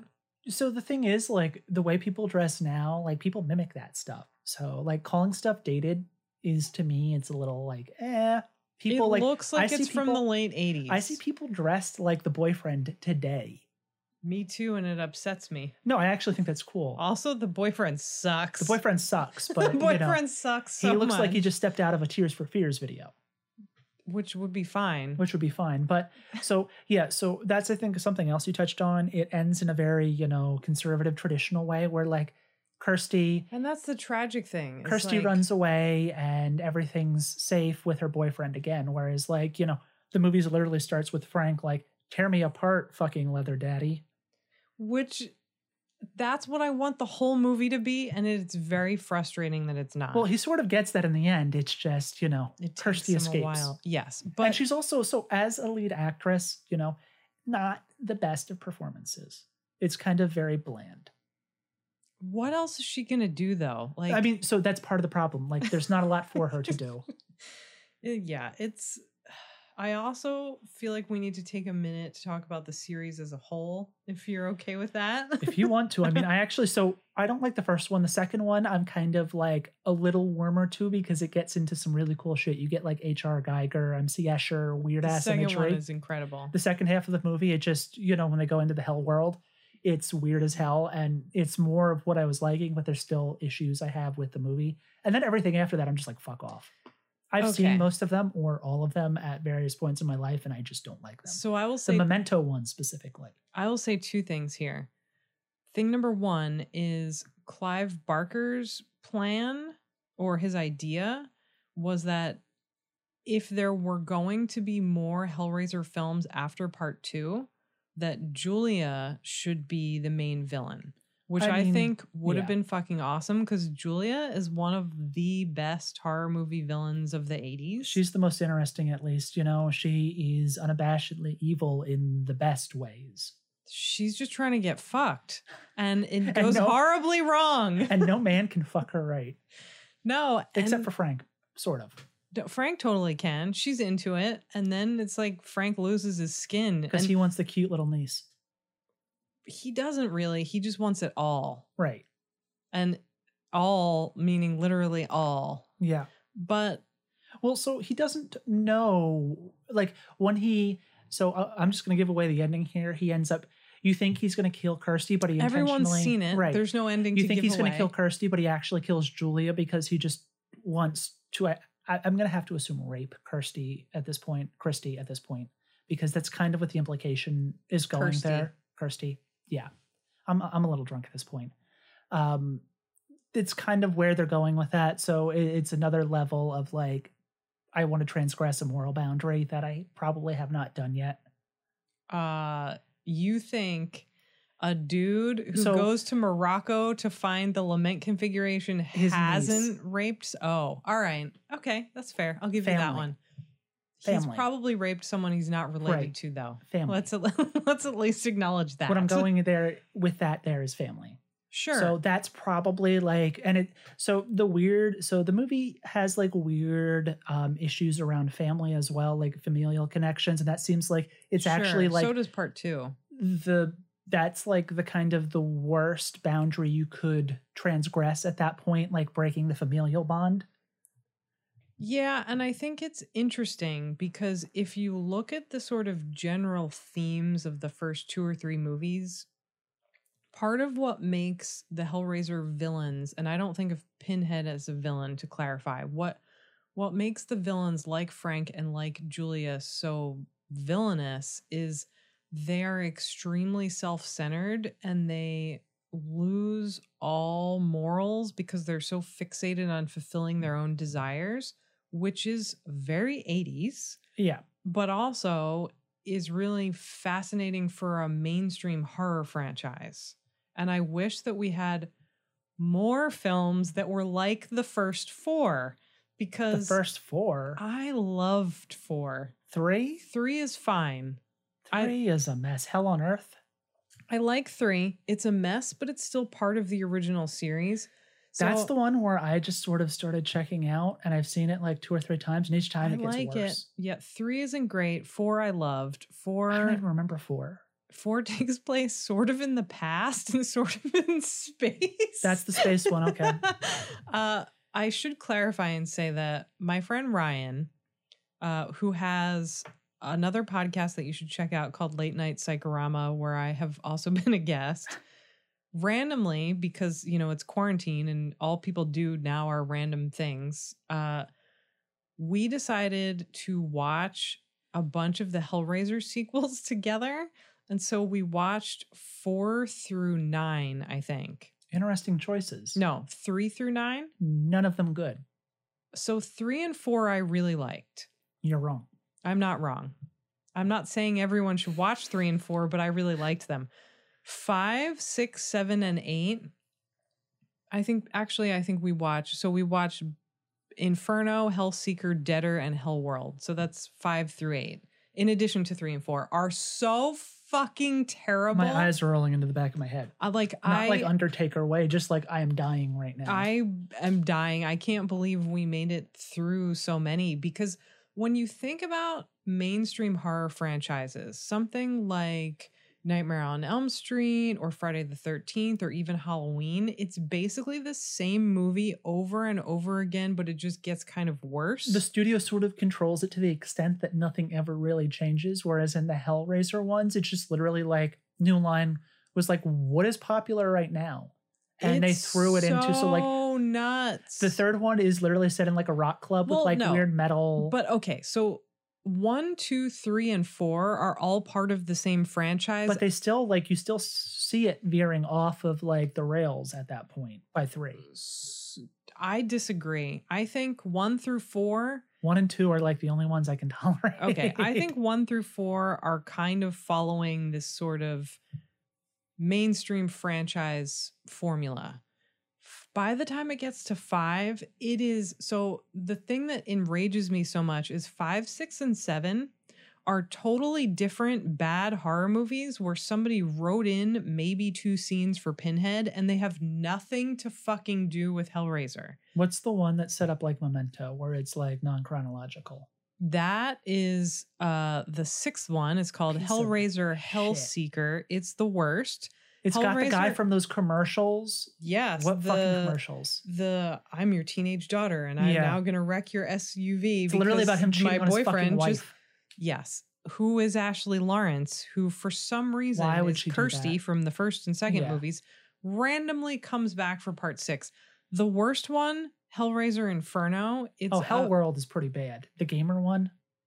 that's the best of the four of them, and that's not saying anything. That was part of like a trend in the late 2000s of like Oh, what was the movie. Game Over, the Night of the Demons remake, where it was like there were like they incorporated like gaming into these things or like raves or all of these really shitty It's- 2000s experiences. Yeah, but Hellworld is so much better than five, six, and seven that by the time, or maybe I just was, You're hallucinating. I was hallucinating by that point, and I You're didn't even. synchronized hallucinations with Pinhead. Uh, so at the beginning of this, all I said to Ryan was, I don't know what to expect from any of these sequels. I haven't read anything about them. All I want is for somebody to fuck Pinhead because that seems like the natural direction. Nobody fucks Pinhead, spoiler alert. I mean, no one technically fucks Pinhead in any of the movies. But that was all I wanted, and But- it didn't happen. You know, Pinhead is the dom in these movies, dishing out. He's the know, daddy. Yeah, he's dishing out, dishing out, you know, the punishment to whoever it may be, whether it's Frank or. So yeah, see, the relationship in the first one is between Pinhead and Frank. Yeah. So there no is like disagreement there. there is that gay subtext. Julia's just like the side bitch. Uh, Frank doesn't really know what he wants. No, he doesn't. he's using her to get. he what wants he it all. Yeah. Typical dude. No offense. So I do want to talk about the Coil um, soundtrack a little bit more. It is amazing because we didn't really go into it enough. it's crazy. it's every creepy thing you can think of about like 80s industrial music you've got kind of like i don't want to say like almost carnival music almost but you get like there influences like there that is a scene where there's this weird carnival music Yeah. that I think could totally work. so one of the problems with producing the soundtrack is that coil said that they were not involved to the extent that they would have liked to have been Sure. the film crew did not like they just kind of kept them out and the expectation was they're just going to write music sight unseen and they actually wanted to be able to like marry the music to the images so what they presented was amazing fantastic great. It's just not traditional in the sense that like most people would have recognized it. It would have been like better for an underground film from that era. I mean, and that's the thing that I think is really frustrating about Hellraiser in general is if you think about someone else that they worked with, like Derek Jarman, who who is better suited based on the nature of what he's doing. He's got creative control. He doesn't have to worry Totally. But if Clive Barker had been in that sort of situation where he had more independent funding and he wasn't Right. working with a mainstream studio and could have made this like lower budget independent art horror film with all the crazy sex shit he wanted, then there could have been this amazing coil score. But Yep. instead, now we have to deal with the worldwide phenomena that is Hellraiser, and which makes me a little sad. they sad. keep churning out sequels with the expectation that at some point they're going to remake it. You know, it's going to happen, and it's not going to be Doug say those things aloud. I mean, they were trying to do it in the late 2000s after Halloween 2018, the pile of shit that it is. no, they did. They remade Hellraiser. I don't think they remade the first one, but they made they made two of them. So when I said that Ryan and I watched Wait, when did they remake all the movie? sequels, I don't think they remade it, but they made like a reboot with a different Pinhead who wasn't Doug Bradley. When so did that come out? we watched all the Doug Bradley movies. So nine and ten. There's 10 of them? Yeah, we didn't watch nine or 10 because they don't have Doug Bradley. Not that five, six, or seven, or even really eight have Doug Bradley for more than like two minutes. I've got bad news for you. So, as I was alluding to, after Halloween 2018 became a success, they've decided Which they're going to reboot it fucking again. terrible. No! Guess, guess who's writing? I don't want to know. Just first name that comes to mind.